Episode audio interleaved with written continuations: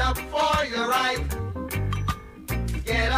Hey guys, it's time to get serious about the 2023 primary election where you will choose the next governor of Louisiana along with many other statewide races and St. Mary Parish races. This is your Register of Voters, Terry Folkart here with some pointers on what you can be doing now while we are waiting for early voting which begins on September 30th and ends on October 7th. So here you go, voters. Let's show up and show out this election year.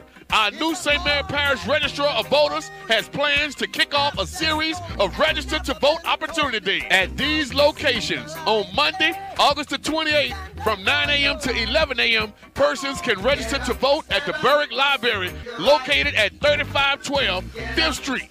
On Monday afternoon, from 2.30 to 4.30, persons can register to vote at the Baldwin Community Center at 305 LA Highway 83. On Tuesday, August the 29th, Franklin residents can register to vote at the Franklin Library, 206 Iberia Street.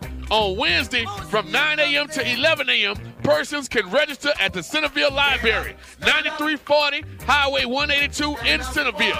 On Thursday, August the 31st, persons can register at the Patterson Library from 9 a.m. to 11 a.m. at 321 Catherine Street. On Thursday, August the 31st, persons can also register in Amelia from 2.30 to 4.30 at the Amelia Library, 625 Lake Palourde Road in Amelia. And on Friday, September the 1st, persons can register at the Bayou Vista Library from 9 a.m. to 11 a.m. at 1325 Belleview Drive. Time to get serious about the 2023 primary election where you will choose the next governor of Louisiana along with many other statewide races and St. Mary Parish races. For your right.